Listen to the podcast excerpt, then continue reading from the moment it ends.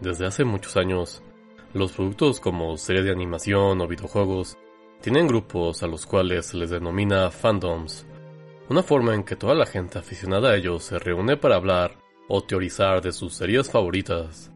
Sin embargo, hoy hablaremos de una vez en la que esto se salió de control, con la casa de Final Fantasy. Final Fantasy es una franquicia de videojuegos muy popular que sigue hasta el día de hoy, y sin embargo, el pico más alto de su popularidad fue cuando salió la séptima entrega para el PlayStation 1. Final Fantasy VII sigue estando muy vigente en la mente del público, con secuelas, remakes y películas. Sin embargo, con este juego sería el inicio de una de las peores historias que sus fans pueden contar.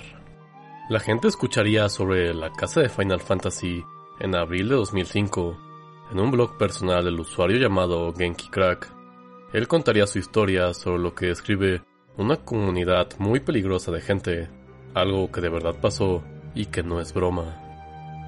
Él cuenta que su primer acercamiento con esa gente fue por crear un sitio web dedicado a Cloud, el protagonista de Final Fantasy VII, y de Zack, otro personaje. Comenta que rápidamente se volvió popular, ya que no había muchos lugares para compartir su amor por el juego, Regularmente le llegaban correos de fans, fanart, que eventualmente él ponía en la web. Eran los 2000 y sitios web como Reddit aún no eran tan populares como el día de hoy, en donde prácticamente puedes encontrar un foro para cualquier tema. En ese tiempo era normal que hubiera páginas creadas por fans para hablar de videojuegos o anime. Él relata que eventualmente decidió poner una especie de chat en la página para platicar con otros fans y que gracias a ello conoció a mucha gente que considera sus amigos. Comenta que en ese tiempo él era un estudiante de universidad y bebía mucho, entonces no recuerda con exactitud algunas cosas, pero que sí recuerda muy claramente los eventos que acontecieron gracias a la página web. En 2002, él sería contactado por alguien que se haría llamar Joyo, como un personaje del juego, y platicaban de vez en cuando por correo de AOL. Este usuario tenía su propia fanweb dedicada al personaje, por el cual tenía el apodo. Él le presentaría a su esposa, la cual se hacía llamar Genova, personaje el cual es un ente maligno dentro del juego. A él le decían por el nombre de Zack. Comenta que realmente no le dio mucha importancia, que dijo, bueno, que me llamen como quieran. Ellos siguieron platicando y es cuando esto se volvió más extraño. Le preguntaron que si tenía algún recuerdo de sus vidas pasadas, que ellos creían en cosas como universos alternos, que pensaban que en algún momento de sus vidas pasadas él había sido Zack, el personaje de videojuegos. Él les dijo que pues sí creía, pero como muy tranquilo, que nunca había pensado en ellos seriamente y que respetaba esas creencias. Siguieron platicando y decidió ir a visitarlos para quedarse una semana en su departamento. Dice que Joyo fue por él a la central de autobuses vestido prácticamente como el personaje del videojuego, y que su esposa solo quería que se refirieran a ella como Genova o Geniova, y que cuando llegaron con ella se encontraba gritando y a los segundos cambiaba su actitud. Ella le explicaría que sentía que tenía varias personalidades guardadas en la cabeza y que las dejaba salir de vez en cuando. Al principio no pasó nada, e incluso lo siguió visitando. Cada que iba había más y más gente ahí, diciendo que el objetivo de ellos era que pudieran sentirse más cercanos con sus vidas pasadas, en este caso refiriéndose a los personajes del videojuego. Cosas como escuchar la música del juego mientras estaban tirados en el piso con los ojos cerrados, o incluso a veces encerraban a gente en un cuarto para que pudieran recordar sus vidas pasadas. Eventualmente se mudaría con ellos por un tiempo durante las vacaciones de verano, y es cuando todo se descontrolaría. Él había decidido quedarse con ellos ya que no se llevaba muy bien con su familia y necesitaba pasar un tiempo solo para poder reflexionar sobre su vida en esos momentos. Tuvo que conseguir un empleo y a los tres días encontraría un trabajo para poder mantenerse en una tienda de abarrotes sin embargo, al poco tiempo, los dueños del departamento empezaron a dejarle toda la carga de trabajo. Incluso Genova renunció a su trabajo, ya que ella se sentía como la reina del hogar y esperaba que los demás hicieran cosas por ella. incluso mantenerla o pagar la renta mensual. Aquí es cuando la cosa se volvió mucho más grave, ya que Genova lo observaba muy de cerca, no dejaba que hiciera llamadas él solo, y estaba constantemente vigilando lo que hacía en internet. El ambiente solo fue de peor, con peleas constantes de la gente que estaba ahí, falta de higiene, incluso otra inquilina a la cual le llamaban Aerith trató de suicidarse según el autor del blog. Después de dos meses, y con la ayuda de otro inquilino de la casa, el autor por fin se fue de ahí diciendo que dejó todo lo material detrás, incluso que le robaron unos tenis y se fue caminando descalzo, que cuatro días fue vagabundo hasta que su compañero de cuarto le compró un boleto para que se fuera a su casa.